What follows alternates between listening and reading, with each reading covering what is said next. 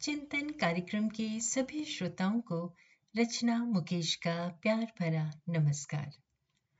समुद्र के किनारे खड़े हुए एक पेंगुइन ने जब ऊँचे आसमान में उड़ते बाज को देखा तो सोचने लगा, बाज भी क्या पक्षी है, कितनी शान से खुले आकाश में घूमता है और एक मैं हूँ जो चाहे जितना भी पंख फड़फड़ा लूँ ज़मीन से एक इंच ऊपर भी नहीं उठ पाता।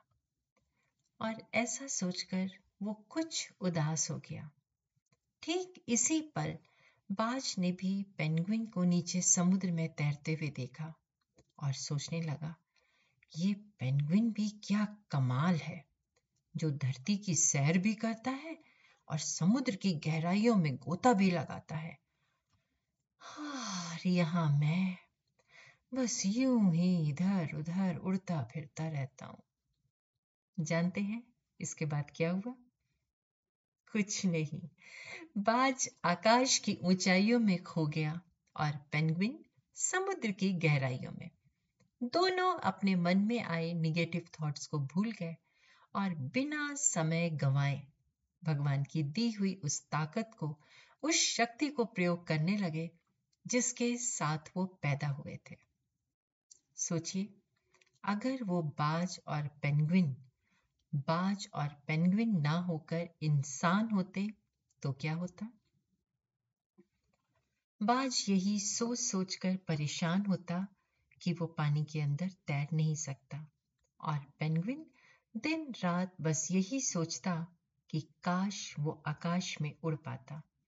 और इसी चक्कर में दोनों ही अपनी अपनी ताकत को सही ढंग से यूज़ नहीं कर पाते।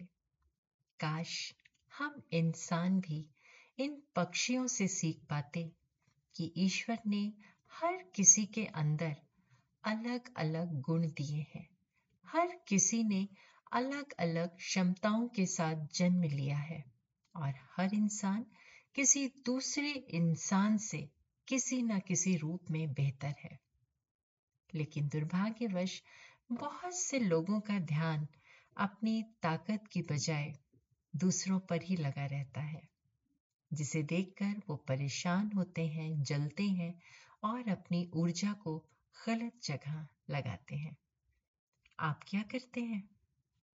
क्या आपको पता है कि आपके अंदर सबसे अच्छी बात क्या है? क्या आपने कभी कोशिश की है उस ताकत को जानने और निखारने की? जिसके साथ ईश्वर ने आपको भेजा है अगर नहीं की है तो करिए उस गिफ्टेड स्किल उस स्ट्रेंथ को समझिए, अपनी ताकत को पहचानिए और उसे अपनी मेहनत से इतना निखारिए कि औरों की नज़र में आप एक अचीवर बन पाए या नहीं, लेकिन अपनी और उस ऊपर वाले की नज़र में आप एक चैंपियन ज़रूर बन जाएँ। चिंतन ज़रूर करिएगा। आप सबका दिन शुभ व मंगलमय हो। अब अपनी दोस्त रचना मुकेश को इजाज़त दीजिए। नमस्कार।